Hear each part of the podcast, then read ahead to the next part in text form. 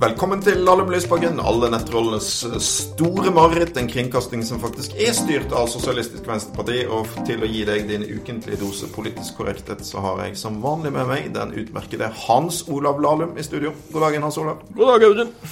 Vi har jo hatt eh, opptil flere begivenheter siden sist, f.eks. landsmøtet i partiet Høyre. Eh, og eh, de forkynner jo at de skal vinne valget i 2021. Ingen overraskelse der, kanskje. Men eh, noen av måtene vi har tenkt å gjøre det på, gleder meg faktisk litt. Mm. Kan du tenke deg eh, hvorfor? Mm, er vi på noe sånn formuesskatt eller ja, noe sånt? fordi altså Det er liksom De falt jammen for fristelsen til å foreslå uh, å fjerne hele formuesskatten en gang til. Og det tenker jeg er bare veldig avslørende, og noe folk i Norge ikke har spesielt lyst på. En politikk som gjør at mange av landets rikeste mennesker kan bli uh, nullskattytere. Men de har tenkt å prøve å omgå det ved å forkynne, som det står her, at vi tror på Norge. altså det er implisitt da liksom i motsetning til alle andre. Jeg tror Det burde være et slags sånn kvalitetssikring av politiske slagord som krever at liksom et parti kan bare velge et slagord som ikke alle andre partier også kunne tatt. Ja. Men alle tror på Norge. Av og til får jeg lyst til å sånn, altså, Hver gang jeg gikk forbi der plakaten med det venstreslagordet som var noe sånn 'alt begynner i skolen' eller noe sånt, ja. det er grov faktafeil selv til å være valgslagord. Altså. Det, er liksom, det, er, altså, det er liksom høyere terskel for å akseptere på, på valgslagord, men det er jo ekstremt mye som begynner lenge før skolen. Ja da, nei, nei, Venstre har i det hele tatt De har jo også det derre 'folk først', som er litt sånn Ja, altså hvem ellers, liksom? Ja, kanskje nevne i klassen for de intetsigende der, så var det eh, republikanernes presidentkandidat i 1948 i USA. Han leda så klart at han skulle liksom bare safe inn og svare kanskje på alle spørsmål og la seg mest mulig floskler. Og han avsluttet da flere ganger talene sine med å stå der oppe på scenen og si at fremtiden ligger foran oss. ja. Men du, det som ligger foran oss, og det er viktig å få sagt uh, her med en gang, det er at vi skal ha uh, om ikke lenge et par helt strålende gjester. For i dag så kommer Alfred Fyddistøl, som har skrevet bok om sjølveste Egil Drill-Olsen. Og sjølveste Egil Drill-Olsen kommer òg til Alle må Lysbakken. Så fantastisk. det er fantastisk, faktisk. Så folk må bare henge med. Men ikke en episode av Lade med Lysbakken i høst uten at vi snakker bitte litt om situasjonen i USA. Fordi det er vi mer enn gjennomsnittlig opptatt uh, av. Uh, er det noe uh, bevegelse på meningsmålingene denne uken, Hans Ola? Det er egentlig det det ikke er. Og det går jo i samme spor som tidligere, at det ligger jo ekstremt stabilt, da. Nå har det Altså, ledelsen til Biden er på like under 7 Den har gått ned noen få promille, tror jeg, i noen ukers perspektiv. Men det mest oppsiktsvekkende gjennom sommeren er egentlig hvor stabilt det har vært. For det har ligget sånn fra like under sju til like over åtte eller noe sånt. Jeg har faktisk ikke opplevd en valgkamp i USA hvor det har vært så stabilt. Og det er jo veldig dårlig nytt for Trump. da, altså Mens flere og flere har bestemt seg, så ligger liksom, han ligger omtrent like langt bak som han gjorde. Og det blir jo spennende å se hva han har å komme med her. Så er det jo sånn at nå har vi på sett og vis bare konstatert at meningsmåling ligger stille, og så har vi begynt å vente på debattene. Og så har vi begynt å vente på om det kommer noen sånne oktoberoverraskelser som man snakker om. Men det er jo litt interessant at samtidig som ledelsen til Biden har gått ned med noen promille, da, hvis man måler matematisk, så 538, dette utmerkede nettstedet som vi refererer til her, de mener jo samtidig at Bidens sjanse til å vinne har økt og økt, og har nå passert 75 mm. Så innebærer jo det, da, hvis du har 75% sjanse til å vinne, så er det én av fire sjanser for at du ikke vinner. Så Trump er ikke ute av det. Ja, og der er vi inne på det med oktoberoverraskelser. Altså et eller annet som kan skje, som kan være en game changer. Det hadde vi en gjennomgang av i forrige episode, så folk som ikke har hørt det, kan, kan høre det. Økonomien er selvfølgelig en nøkkel her. Det er jo det er nok en god del folk som eh, kan mislike alt annet Trump gjør, men er troende til å stemme på han hvis de tror at det er han som kan fikse økonomien. Eh, men det som jo, eh, tror jeg, mer enn noe annet eh, er et problem for Trump nå, er eh, hans håndtering av epidemien. og Det tenkte vi kunne snakke kort om. fordi det vi jo ser nå, er at han enda en gang skifter eh, linje. Eh, og nå er tydelig på at det er flokkimmunitet som er målet. USA skal slippe opp. Og en baktanke ved det virker å være nettopp at han skal Altså Hvis du eh, løser opp i koronatiltakene, så kan man få fart i økonomien i tide til eh, presidentvalget. Eh, nå, nå, sa han riktignok ikke eh, flokkimmunitet, eller herd immunity. Han sa som det står her, herd mentality. Go away without the vaccine? Sure, over a period of time. Sure, with time it goes and many away. deaths. And you'll develop you'll develop herd like a herd mentality. It's going to be it's going to be herd developed, and that's going to happen. That will all happen. But with the vaccine, I think it will go away very quickly. Det er jo selvfølgelig litt annet, flokkmentalitet, men eh, det er kanskje litt det han er ute etter òg. Ja, men det er for så vidt et nøkkelord, det er også, i amerikansk politikk om dagen. da. Ja. Men, men, jeg, men jeg tror det er én ting jeg syns er så rart, og som jeg lurer på om du, den USA-eksperten i verden jeg stoler mest på, kan forklare meg. Eh, og det er Altså, når du er en statsleder Det er litt usikkert om du vinner valget som kommer om et halvt år. Det kommer en stor epidemi. Altså, hvorfor velger du da å si 'dette er ikke så veldig farlig', og sabotere alle tiltak mot han, istedenfor å gjøre det som veldig mange andre statsledere har gjort, nemlig å ta ledelsen, stille seg i spissen for bekjempelsen av epidemien? Altså, jeg tenker sånn at Egentlig var koronaen Trumps store sjanse til å vinne det her valget. Hvis han hadde håndtert den på, stått fram som en leder, håndtert det på en kompetent måte. Det kunne jo vært, kunne jo vært liksom en, en fantastisk mulighet for han som han skuslet bort. Det virker helt, eh, helt uforståelig. Og hvis han, hvis han dessuten hadde slått alarm tidligere og innført eh, strenge koronatiltak tidligere, så hadde for øvrig også demokratene fått et stort problem uten at det var noe argument for å gjøre det. Men det tenkte jeg på i ettertid, at hvis det hadde kommet virkelig strenge tiltak i USA noe tidligere, så ville demokratene og nominasjonen deres ha fått et kjempeproblem eh, med hvordan de skulle gjennomføre det. For nå var de jo så heldige anførtegn at Biden var jo praktisk klar som vinner når koronatiltakene kom inn og man liksom måtte begynne å utsette og avlyse og, og, og det ene med det andre. Så det var veldig mye å si det. Men jeg tror svaret rett og slett er at Trump gjorde på en måte Altså, Trump er jo på sett og vis trumpist. ikke sant? Han stoler jo på seg selv og sin vurdering. Og hans vurdering var at det riktige å gjøre var liksom bare å gjøre minst mulig, la hjulene gå og satse på at dette løser seg av seg selv, som jo i noen sammenhenger i politikken det er noe han mener mer generelt. Altså, han er jo ikke noe veldig for eh, stor statlig innblanding i, i folks liv og, og, den type ting. Så jeg tror han bare hadde en sånn instinktivt, og så, og så feilvurderte han uh, risikoen og faren og, og, alt, og så ble det som det ble. Men det er jo, han ble jo litt avslørt av det, og det var jo halvparten av disse pressekonferansene handlet jo om han selv når han liksom skulle snakke om koronatiltakene. Men det er veldig typisk med sånne kriser at hvis du håndterer de på en veldig god måte, så kan du få et stort oppsving. Det er jo fortjent. Håndterer du de på en grei måte, sånn nøytralt greit, så får du ofte likevel et oppsving, fordi du er den som sitter med makta, og folk søker til det trygge. Men hvis du håndterer det dårlig, så kan det svinge ned, og det var jo det som skjedde her. Altså, han tok ikke lederansvar, ikke sant, han skjøv det fra seg.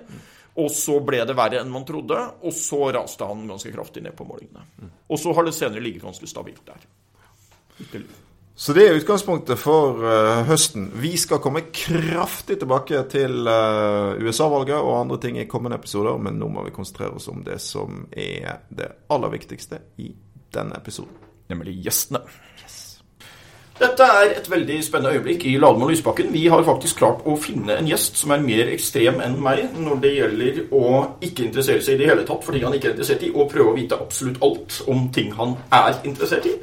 Så er det noen forskjeller her også. Han har da prøvd å fagliggjøre fotball, mens jeg har prøvd å folkeliggjøre sjakken. Men en stor gratulasjon og velkommen til deg, Egil Drillo Olsen. Takk for det. Takk for det. Ja. Eh, og så eh, har vi da også tatt med din fremragende biograf Alfred Vidjestøl. Og du har da bl.a. skrevet bøker om Per Sivle, Julius, Kulturrådet og Egil Olsen nå. Det er jo klart at dette ser ut som en Hvem skal ut-oppgave i Nytt på Nytt eller noe sånt. Hvordan var det å skrive om Drillo? Å, det var en fest. Og en uh, naturlig oppfølger etter å ha skrevet om Julius. Nå bør begrunnelsen være bra her. Altså. Nei, altså Hvis Julius var uh, den mest omtalte personen i Norge på 1980-tallet, så var vel Drillo den mest omtalte nordmannen på 1990-tallet. Altså. Mest omtalte ikke-personen, eller noe sånt? da? ja, det er et definisjonsspørsmål. Ja. Uh, ja, uh, Vi skal da holde opp boken og si at den er jo da årsaken til at vi er der. Altså uh, Alfreds bok 'Mine kamper' med biografien om Drillo, som er den offisielle tittelen. Som både Audun og jeg har lest med stor interesse. Hva syntes du om det, Audun? Jeg synes det er utrolig gøy. Altså, jeg, jeg, er jo liksom Det er jo bare utrolig stas å ha Drillo her i studioet vårt. Fordi det er jo Alfred har hatt rett i det. Det er jo Si, det er noen sånne eh, mennesker som er blitt egentlig nasjonalsymboler, som alle i Norge har et forhold til. Og du er jo en sånn, Egil. er jo noen sånne En av de tingene jeg har lyst til å snakke om i dag, er jo fotballens en sånn betydning som noe så mye mer enn idrett. Jeg tror ikke du finner ett menneske i Norge som ikke husker hvor de var når Norge slo Brasil.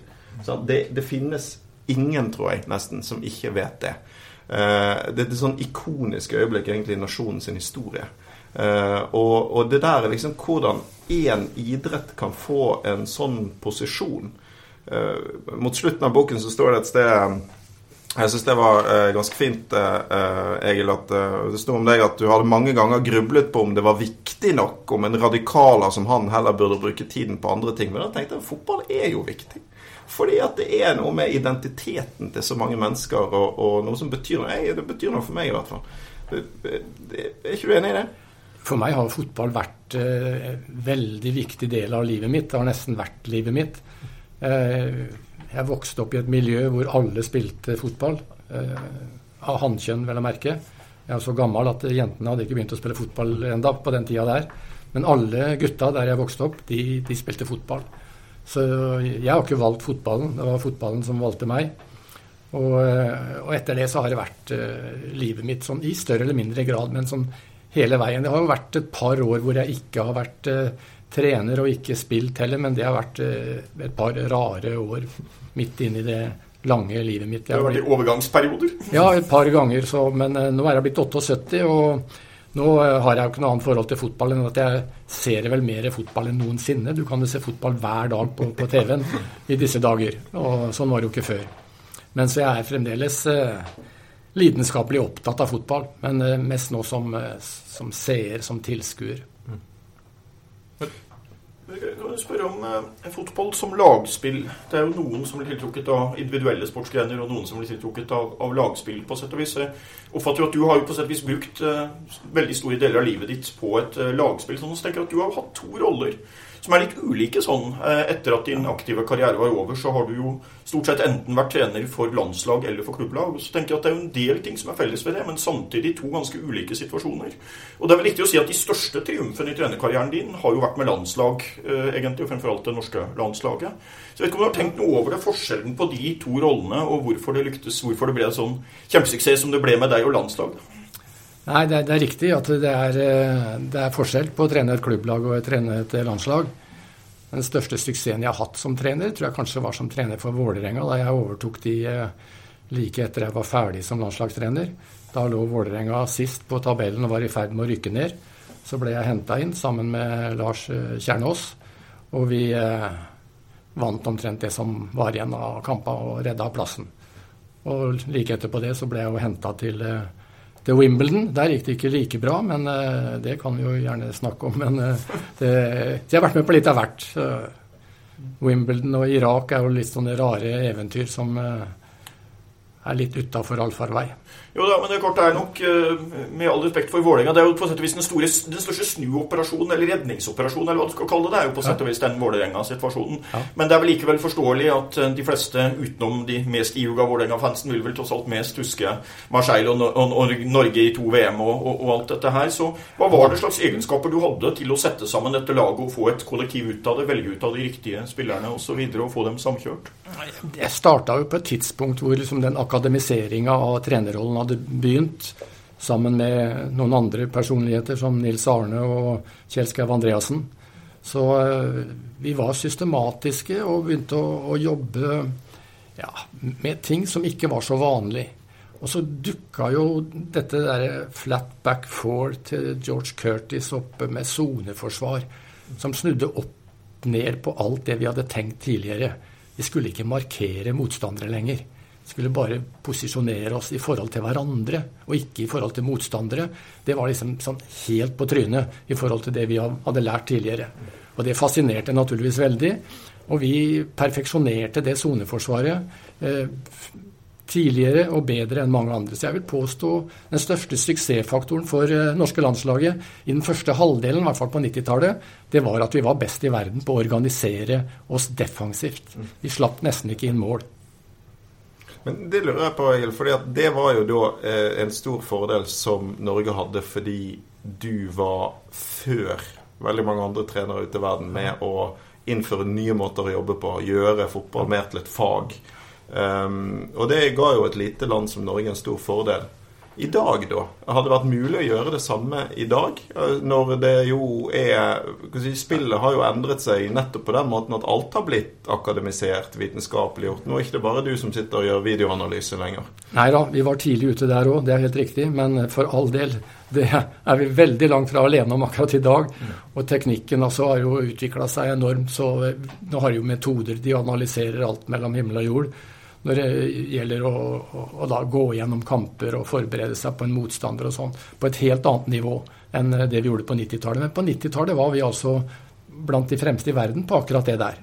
Men eh, sånn er det ikke lenger. Jeg synes En av de fascinerende tingene med boken er jo at det er jo et portrett av Drillo, men det er jo nesten egentlig et sånn portrett av fotballen sin utvikling. Det er utrolig eh, i dag morsomme beskrivelser av trening på 50- og 60-tallet. Disse østerrikske trenerne som drev mest med gymnastikk og egentlig ikke hadde noe bilde på taktikk, på en måte. Men du Alfred, når du sier arbeidet med boken her, hva, hva hva, hva forhold har du til Drillo fra før, og hva, hva står igjen for deg som liksom det, det, det, mest spennende fra det arbeidet? Nei, altså Jeg hadde jo det forholdet som alle som har levd i Norge de siste 30-40 årene og interessert i fotball, har til Drillo. Eh, men så var jeg jo også, kunne jeg jo lite om tidlig norsk fotballhistorie, og som folk flest visste lite om Egils spillerkarriere og sånn, for det har jo vært ganske i mørket, selv hvor berømt og kjent han ble som trener senere. Jeg visste ikke at jeg var så god spiller. Jeg, ja, det... For å lest den boka her, så skjønner jeg at jeg var ganske bra. Ja, det syns jeg er opplagt at du var Og, og du trente jo ganske dårlig òg, for det var jo mange år som, eh, som A-lagsspiller da du ikke bodde i samme by som du spilte klubblag Det, det er jo ganske godt, men for så vidt uh, godt gjort, men for så vidt beroliger at noen kan spille såpass mange landskamper uten å få med seg at man er god selv. det er vel andre som har hatt det motsatte problemet. Ja, fikk jeg ikke så veldig mange landskamper, heller, vet du. Jeg har bare 16. Skulle hatt mange flere. Ja, det var det, da. Men var, du var som spiller var det jo ganske annerledes enn du var som trener. er jo inntrykket du leser ja. i hvert fall liksom, du, du, du, du, var opptatt av ballbesittelse, mer opptatt av ballbesittelse som spiller enn som trener. Er ikke det, ikke det riktig? Så kanskje, kanskje, Drillo ikke ville blitt tatt ut på Drillo sitt lag? Det med ballbesittelse tror jeg ikke jeg var veldig opptatt av. Men altså, jeg, jeg var jo en dribler, da, og først og fremst eh, god med ballen. Og eh, ikke hadde jeg noe stort uh, finterepertoar eller noe sånt heller, men jeg, jeg hadde fart, da. Så en sånn enkel venstre-høyre-finte som jeg lærte av Garincha i sin tid, den, eh, den holdt eh, fordi jeg var såpass hurtig. Så jeg, jeg løp jo 60-meteren på under 7 sekunder, og, og, da har du en veldig stor fordel i, i fotball. Garincha er et fint stikkord, syns jeg, for det er en veldig fin beskrivelse i boken av 13.6.1958. Eh, når eh, du altså drar til Göteborg. Kan, kan ikke du fortelle om det? Jeg jobba på Jern og Metall på, på, Øra i Fredrikstad. og Jeg husker ikke om jeg ba meg fri eller om jeg skulka, det er jeg ikke helt sikker på. Men uh, i alle fall så haika jeg da til Göteborg alene. Og uh, sto i kø i noen timer og fikk billett, og, og så da Brasil mot uh, Sovjetunionen. I VM? I VM. Og det var naturligvis en, en drøm å få til. Og det sto helt inntil et gjerde. var ståplasser den gangen. Og sto så tett innpå Garincha og så hans uh, venstre-høyre-finte. Så uh, jeg vet ikke om det er sant, men den russiske bekken ble intervjua etterpå. Og han sa at jeg vet at når du møter en sånn spiller, så må du holde øya på ballen hele tiden. Men så må jeg blunke en gang imellom, og da var både ballen og mannen vekk. men, men og, på, på, og, på, motsatt ving fra Grincha, der spilte jo da altså Sagallo. Ja. Som jeg skulle møte igjen 30 år og 10 ja. dager seinere i Marseille. Traff et par ganger etterpå. Ikke bare som motstander i en kamp, men jeg traff hun jo også i, uh, i, Brasil sammen med gutta på tur i sin tid. Ja. Og så var det en ikke helt ubetydelig fyr som het Pelé på det laget òg. Eh, men, men, men, det er jo, for den gangen så kunne man jo ikke Det var ikke fotball på TV. Så du kunne jo da Det var jo selvfølgelig Det var ikke så mange andre som hadde sett høyre-venstre-finten til Garincha da, i Norge. Nei, det, det stemmer jo. Så allikevel den spilleren som var mest berømt i den kampen der, det, det var faktisk keeperen til, til Sovjet, med Yashin. Mm -hmm. Som vel er den eneste som har liksom blitt kåra til som verdens beste spiller som keeper. Mm. Det er veldig spesielt. Mm. Hvis vi går litt tilbake til, til oppveksten din, eh, Egil. Fordi, altså, er fra, det, Dette er jo veldig vanskelig å si på bergensk, da, både for, eh, for Alfred og meg. Du har jo skrevet Hvordan skal man si dette riktig, Alfred? Øssia. Nesten. Østsida. Jeg vet ikke om de gjør det nå, men i gamle dager så, så sto det på bussen til Der sto det ØSSIæ. Ja, det gjorde det. Nemlig.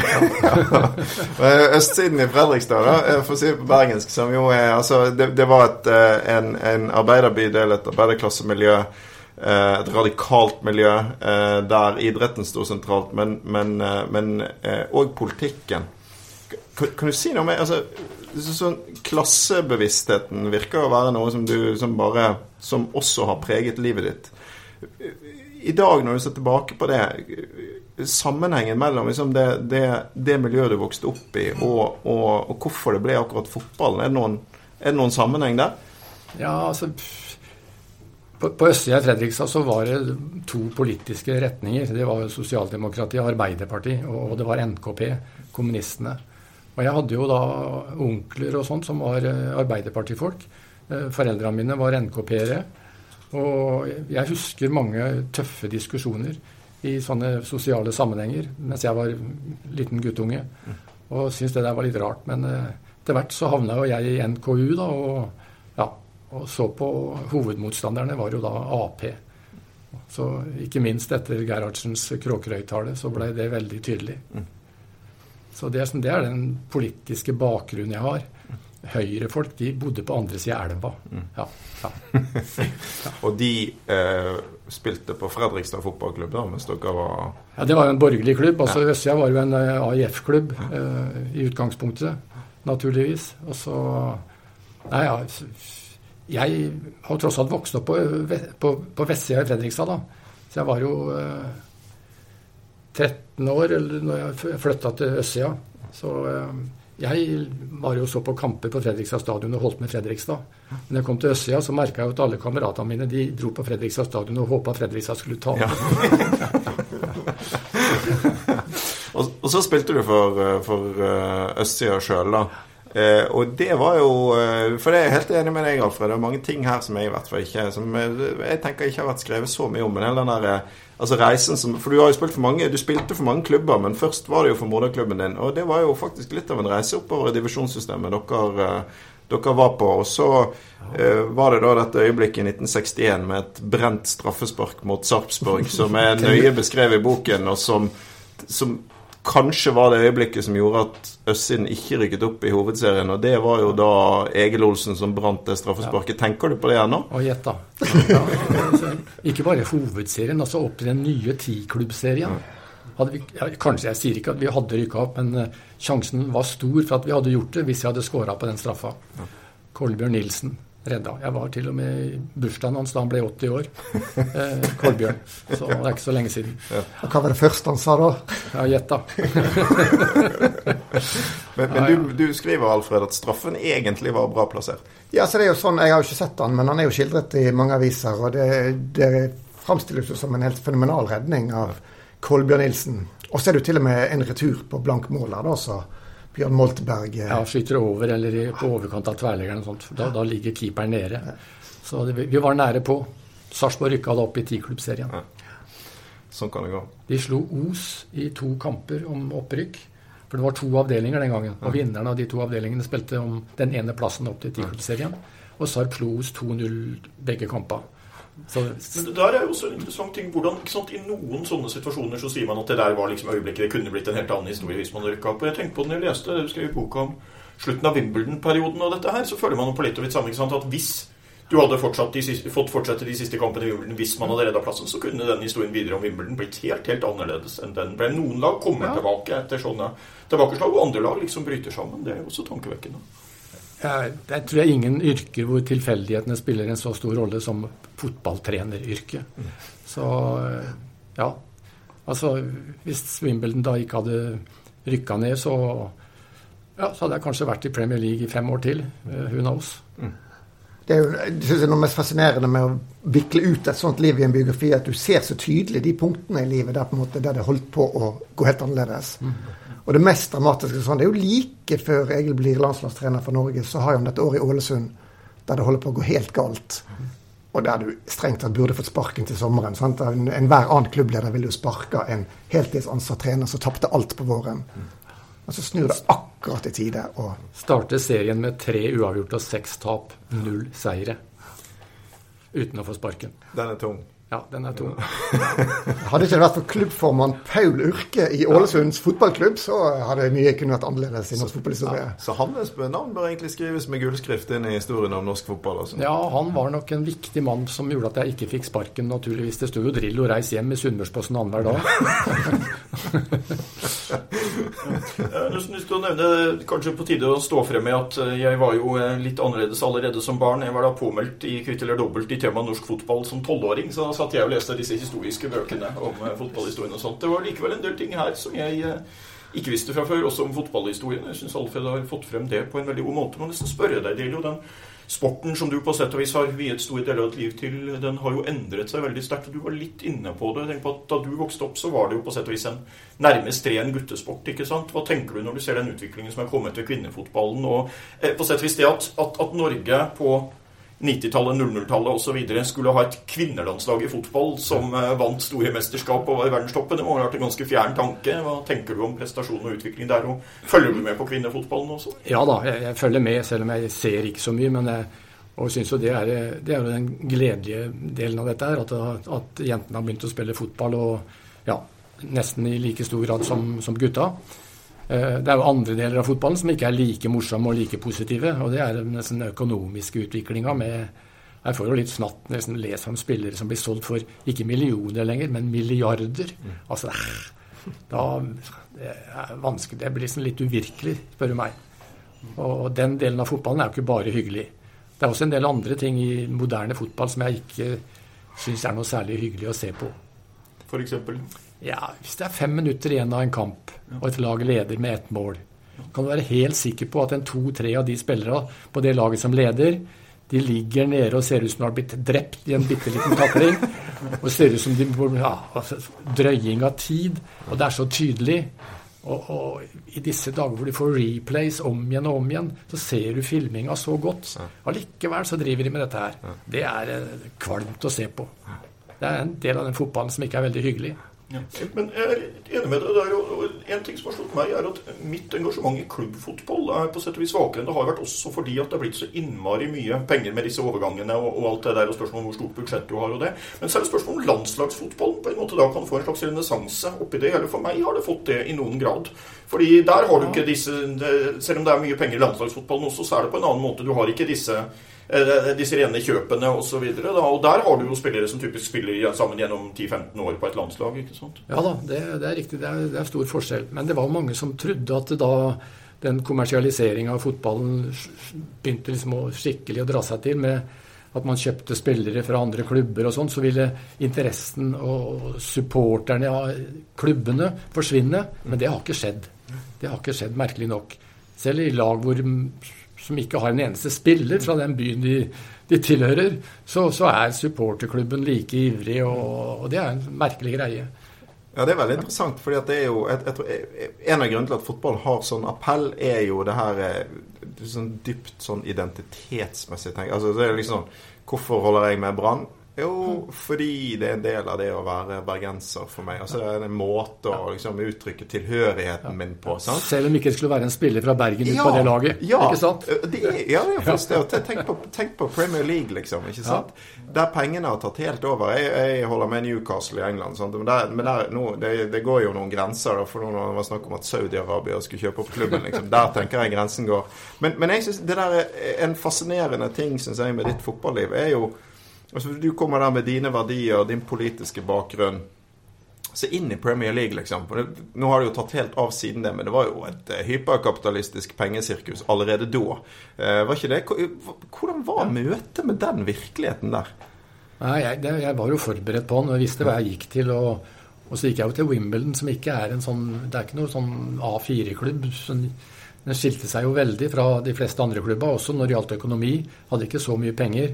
Selv om Sam Amam, som da styrte den klubben når jeg kom, uh, hadde veldig mye penger. Han var vel, så vidt jeg har forstått, uh, Libanons rikeste. Uh, hvis det var noen som var rikere enn hans, var det i så fall kona hans. Så, ja, så, ja, så de hadde jo mye penger. Ja, så det Ja, ja. Jeg ble en veldig god venn med, med Sam Amam og hatt kontakt med han også i ettertid. Mm. Dyktig, dyktig eh, klubbleder. Hva tenker du egentlig om det som skjedde med Wimbledon i årene etterpå? Altså, det klubben ble flyttet, og Men supporterne startet han jo opp igjen. Og de har jo gått, eh, altså nye klubben har jo klart seg sånn. Ja da. Klatret oppover divisjonene. Ja, for all del. Så det har vært morsomt å, å se det. Eh, Men han døde jo egentlig hen da de flytta til Milton Keanes da, Ja. og ble som Milton Keanes Dons. Så, men eh, jeg har fulgt med, da. Og Lars Kjernås har vært over og besøkt ø, klubben et par ganger. Altså den nye Den nye. Wimbledon Football Club. Ja, for det er den du liksom har hjertet for, ikke den Ja. Milton Keynes? Nei, Ja. Eh, Dons er, liksom, det er noe annet. Ikke sant. Ja, det er bare navnet som henger igjen der. Ja. Så- for, samtidig så har du denne internasjonaliseringen av fotballen. Altså det ene er jo markedssida, ikke sant, med salg av spillere frem og tilbake for til dels absurde beløp over landegrensen. Så er det også samtidig en del veldig positive sider av internasjonaliseringa og, og, og kontakt over landegrensene. Jeg tenker på at en sånn, I det miljøet du vokste opp og sånn tanken på at man eh, da mot, eh, eh, eh, mot slutten av livet skulle da oppleve, for de gutta du vokste opp med, at eh, man hadde en norsk eh, trener for Manchester United f.eks. Det ville vært en ganske absurd tanke den gang. Ja da, det, men det, trenere òg har jo blitt sånn, de flytter jo rundt de òg, så vi har jo masse utenlandske trenere i Premier League nå. Det var utenkelig for eh, 30, 30 år siden. Og du, var, du ville ikke være proff, du. ikke sant? Du kunne hatt mulighet til å bli det, men ønsket ikke, ifølge boken. Ja, Det er jeg litt sånn usikker på sjøl, for jeg, jeg hadde aldri noe sånn helt konkret tilbud på noe Jo, du hadde tilbud om en bil for å spille for Ja, det- en det- Hva var det? Hva slags klubb var det? Bengtfors. Bengtsfors. Bengtsfors, ja. Ja, det er riktig. Ja, En ny Volvo? ja noe sånt. Men sa nei? Ja da, det stemmer. Sa nei. Ja, jeg sa også nei til, til Lillestrøm i sin tid, som spiller. Så da, da disse Hoff-gutta styrte Lillestrøm. Så jeg hadde, ja da, men det er jo tilbud og tilbud også. Men sånn fra Ajax og de tinga der, det var ikke noe konkret. Men altså, eh, for oss som er født på eh, 60- og 70-tallet, så glemmer vi fort hvor sterkt amatørideologien sto i norsk fotball òg, da. Altså, hvis en ble fotballproff, så ble hun, fikk hun ikke lov å spille landskamper lenger. Da takker du nei til landslaget, som Kniksen måtte gjøre da han valgte å bli sto jo over landskampen pga. det. Så det var, jo, det var jo noe litt sånn suspekt ved å ta seg betalt for å spille fotball. Det var jo på en måte, det tok lang tid å modne folk til at det var en Så, så det, var et, det var et ideal å være amatør? Eh, Ja. ja. Det, var, det var jo ikke for så vidt ikke unikt for fotball, men det er klart landslag. altså Per Bredesen var jo sånn klassisk historie, ikke sant, som var proff i Italia i masse år gjorde stor suksess der, men da ikke fikk spille på landslaget, som ville vært helt utenkelig. Samtidig så er det klart at hvis du ser på eh, sommer-OL og sånt, så var det jo det var jo også veldig strenge amatørbestemmelser veldig lenge. Så det var jo for ikke bare fotball, men det er jo tankevekkende at det besto så lenge som det gjorde. Det besto ganske lenge i Norge sammenligna med en del andre land, selvfølgelig. Ja, stemmer nok det. En interessant ting jeg syns i det du eh, skriver, det er jo den eh, beskrivelsen av hvordan idrettsverden hang igjen kulturelt. Altså Utover 60-tallet så får du, du får ungdomsopprør og du får nye normer, men at i idretten så ja, så, så vakte du gjerne stor oppsikt hvis du var bare hadde litt lengre hår enn gjennomsnittet, og, og at Egil var ganske kontroversiell. Ja, eh, jeg syns det er overraskende hvor kontroversiell jeg har vært hele tiden. For én ting er liksom det politiske, eh, som selvsagt eh, noen kan reagere på. Men det var, det var tydelig et eller annet med attityden, som de sier i dag. Eh, Både spillestilen, det å holde på ballen, det var kontroversielt. Det er det største artisteri i dag, hvis du hadde hatt en sånn dribler i dag. Eh, Men så var det òg bare det å ha litt lengre pannelugg og svare litt mer sånn eh, replikksterkt i intervjuene. Det provoserte i sportsjournalistikken på en helt annen måte enn det gjorde den samtidige populærkulturjournalistikken, f.eks. Et sånn iøynefallende forskjell på fotballspillere før og nå er tatoveringene. Det er også lurt på Når var det den tatoveringskulturen egentlig kom? For det var da ikke sånn da du var aktiv, og sånn, så hadde løpet da ikke spillerne rundt med halve armen med tatoveringer. Jeg kan ikke huske at det fantes tatoveringer i det hele tatt, ja. som da har kommet senere. Men jeg har jo sett det at det er eh, veldig mange som tatoverer seg både her og der. Så ja, ja. Jeg, hadde en liten oppgjør med dattera mi. Det er kanskje litt eh, gærent å si, men eh, hun ble eh, verdensmester sammen med tre andre jenter. Og de, så vidt jeg vet, så tatoverte de tre andre jentene World Champion eller noe sånt på, på håndleddet eller et eller annet sånt. Og Kine lurte da på spurte meg og, og mora si da om hun kunne få lov til det, hun òg. Og vi sa nei, og det har hun, tror jeg, et, I etterkant syns var ålreit. Ja, ja, ja, men det var det som om Alfred må kanskje vurdere å få noen i terningkastene. Det var en terningkast seks her for boken. Så det... ikke, det, ikke det veldig sånn koronafarlig med tatovering? kanskje. kanskje da nevne en forfatterkollega som etter å ha fått terningkast seks ble spurt om han ville tatovere, og svarte at der ville han heller tatovere en ener, for det var jo i hvert fall mye mindre vondt. Og det syns jeg egentlig er en grei tilnærming til det. Men jeg lurer på, Egil, den, eh, som vi var litt inne på her, da, på mange måter så har jo eh, fotballsporten har jo veldig mange ulike ansikter og veldig mange ulike klubbmiljøer. og det ene med, Men litt sånn fellesnevner, har det vært en fellesnevner som på sett og vis har vært litt konvensjonelt sånn? Da tenker jeg f.eks.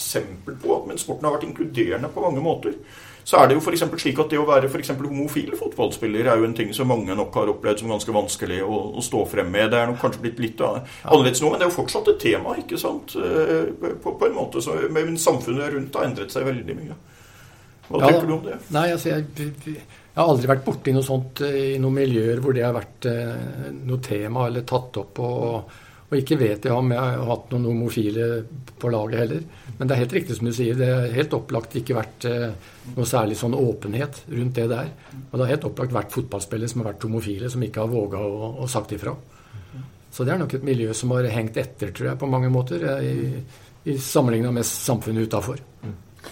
Men politisk standpunkt, det var ikke du redd for å vise den gangen du spilte? Eh, det har du for så vidt ikke vært uh, eh, senere heller, men det er en utrolig fin eh, historie fra landslagssamling. Eller, dere skulle spille mot Danmark i København, ja. og du og Per Pettersen fra Frigg ja. stikker av fra landslagssamlingen for å demonstrere mot Verdensbanken. det, var, det, var, det ble nesten Det ble litt sånn tendenser til opptøyer òg, skjønte jeg. Ja, ja da, nei, jeg, jeg, har aldri vært veldig sånn politisk aktiv, men jeg, jeg har jo den bakgrunnen jeg hadde hadde. Og, og, så studerte jeg på Blindern i den mest politiserte tida, hvor rødfronten styrte studentersamfunnet og i det hele tatt eh, Så det var liksom umulig å ikke være politisk eh, Du måtte ha en politisk mening når, på den tida på universitetet. Men eh, jeg har aldri vært sånn veldig gått i spissen for noe. Jeg har hengt litt etter, men jeg jeg har alltid visst hvilken retning jeg skulle henge på. Mm. Du solgte Klassekampen, gjorde du ikke det? Da. Ja. jo da. Det er jo en eh, veldig morsom historie da jeg solgte Klassekampen på Bekkestua. Og møter en dame som definitivt ikke så ut som hun kjøpte Klassekampen, men jeg spurte jo allikevel skal du ha Klassekampen. Nei, den har jeg hjemme, sa hun. Ja, Men så fint da, sa, jeg, sa hun. Jeg, sier jeg. Fint, nei! Det er min sønn, og han er gal! det er veldig bra. men eh, Egil, mot, mot, slutten her, jeg må reflektere litt. Nå er det jo eh, i en sånn anledning med en sånn bok, så er det jo på sett og vis veldig naturlig å reflektere litt over de store spørsmålene i livet. Og du har jo på mange måter levd et utrolig rikt, uh, skiftende, rikt uh, liv med veldig mange store opplevelser. Og så slo det meg når jeg leste gjennom Jeg har jo skrevet litt politiske biografier og sånt, og så, og så slo det meg at jeg tror veldig mange toppolitikere som jo da har levd veldig sånn typisk travle liv, mye reiser, eh, opplevd mye, oppnådd mye, ikke sant, sitter jo igjen med en sånn Ok, hva var det jeg ofret? Eh, hvilken pris betalte man for det? Det var ting andre fikk gjort som en ikke fikk gjort. Og jeg tror veldig mange tidligere toppolitikere som jeg har snakka med på eldre dager, sitter igjen med en følelse at de har ofret kanskje særlig noe for familien. Det var kanskje særlig ting der. Offentlighetsstykket, alle reisene og alt. Hva tenker du om det i ettertid? Eh, vi trenger ikke å gå inn på noen detaljer med familien din, men, men, men hva tenker du om det? Hvordan ble på sett og vis historien om familielivet ditt annerledes pga. alt med fotballen? Og hva tenker du er det største du har ofra på sett og vis for å oppleve alt du har opplevd? Ja, jeg har jo alltid i etterkant i hvert fall hatt litt eh, dårlig samvittighet for uh, i det første ekteskapet mitt, hvor jeg har to gutter, som, eh, som i veldig stor grad ble overlatt til, til mora, da, til, til, Marit. Og der var ikke jeg flink nok. og jeg hadde jo Jeg spilte fotball, jeg trente til og med to lag samtidig i perioder, så jeg var lite hjemme. Så eh, det, det kan du si, er, da ofrer jeg litt av det såkalte familielivet på, på grunn av fotballen tok for mye tid, rett og slett. Så på mine eldre dager så har vel det endra seg litt. Grann, eh, jeg har vel endra meg litt som, som trener på mine eldre dager i forhold til den unge treneren eh, Olsen, som var litt annerledes enn den gamle treneren Olsen. Hvordan da? Nei, altså, den unge treneren Olsen var eh, fotballnerd i den forstand at jeg var en veldig fagorientert eh, fotballtrener. Lite ledelsesorientert, lite menneskeorientert. Men det endra seg litt på mine eldre dager, hvor jeg også ble litt eh, mer opptatt av den delen av trenerjobben.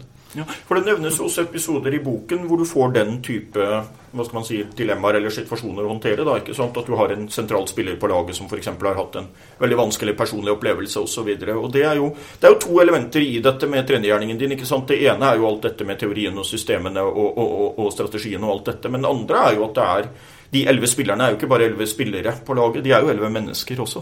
Jeg vet om du kan si litt om Ja, De er forskjellige til de grader. Og det er en av trenerens viktigste oppgaver, er å behandle folk forskjellig. Du må kjenne dem. Og noen uh, har behov for mye ros, andre vil helst ha, ha kritikk. Og, så det, det, lærte jeg mye av. Jeg fikk jo en liten aha-opplevelse i min første landskamp på, på Bislett mot Kamerun. 6-1. 6-1, ja. Ja, du husker bra. Så, og da går jeg av banen, husker jeg klapper en spiller på skuldra og sier at i dag spilte du jævlig bra, eller et eller annet sånt. Og da får jeg et sånt snurt svar. Hva var det som ikke var bra nok, da? Det var sikkert noe, det òg. Han vil ha greie på hva som ikke var bra nok. Han vil bli bedre. Han ble en ganske god spiller, han kanskje? Ja, det var han het Rune Bratseth. nemlig, nemlig. Uh, vi, vi, uh, vi, nærmer oss slutten, men, men uh, vi må jo spørre, da, Egil. Altså, Lars Lagerbäck kom inn som landslagstrener. så nå er jo Norge igjen trent av en som jo tenker likt som deg om fotball, har sagt at han har lært mye av deg. Um, og så har vi jo en, en, generasjon med spillere på gang som er utrolig spennende. Nærmer seg kamp mot Serbia. Um, hva tror du om sjansene for å komme til EM? Nei, sånn minst 50-50, for å si det sånn. Men eh, Serbia er nok den tøffeste eh, motstanderen. Vi, vi, vinner vi, så skal vi jo tross alt gjennom en kamp til mot Skottland eller Israel. Men eh, Serbia er nok bedre enn de to andre der. Men eh, jeg kjenner ikke Serbia så godt. Eh, Nils Johan vet jeg før koronaen kom. Så hadde han sett og studert de mye, og han sa at det er et eh, lag med veldig gode spillere, men ikke så veldig godt lag. Så eh, der ligger nok sjansen. Vi har nok et bedre kollektiv enn det Serbia har, men de har mange gode spillere som spiller på ja, klubber på høyt nivå. Så, eh, men det er på hjemmebane. Tross alt omtrent ikke tapt på, på Ullevål under Lars Lagerbäck. Fikk sitt første nå, men eh, jeg tror vi har en fair sjanse. Men i hvert fall 50-50. Alfred, du til slutt, eh, nå som du har fått og jobbet deg gjennom blitt kjent med mennesket Egil Drillo Olsen, skrevet om hele fotballivet, politisk engasjement og alt. Hva, du er jo den, offisielle biografen, på en måte. For det er faktisk ikke skrevet noen andre biografier om, om Drillo. Ja. Hvordan, eh, hva slags uh, figur er Egil Drillo Olsen for, for Norge? Oppsummert. Nei, eh, det lar seg ikke oppsummere, det. Da må en gjennom disse 464 ja, sidene, da. Ja, ja, ja, må kjøpe boken. Eh, det er ingen, så, ingen, ingen, mennesker som kan eh, på en måte oversettes til en sånn essensformulering, og i hvert fall ikke Egil Olsen. Det var et godt reklameinnslag til slutt.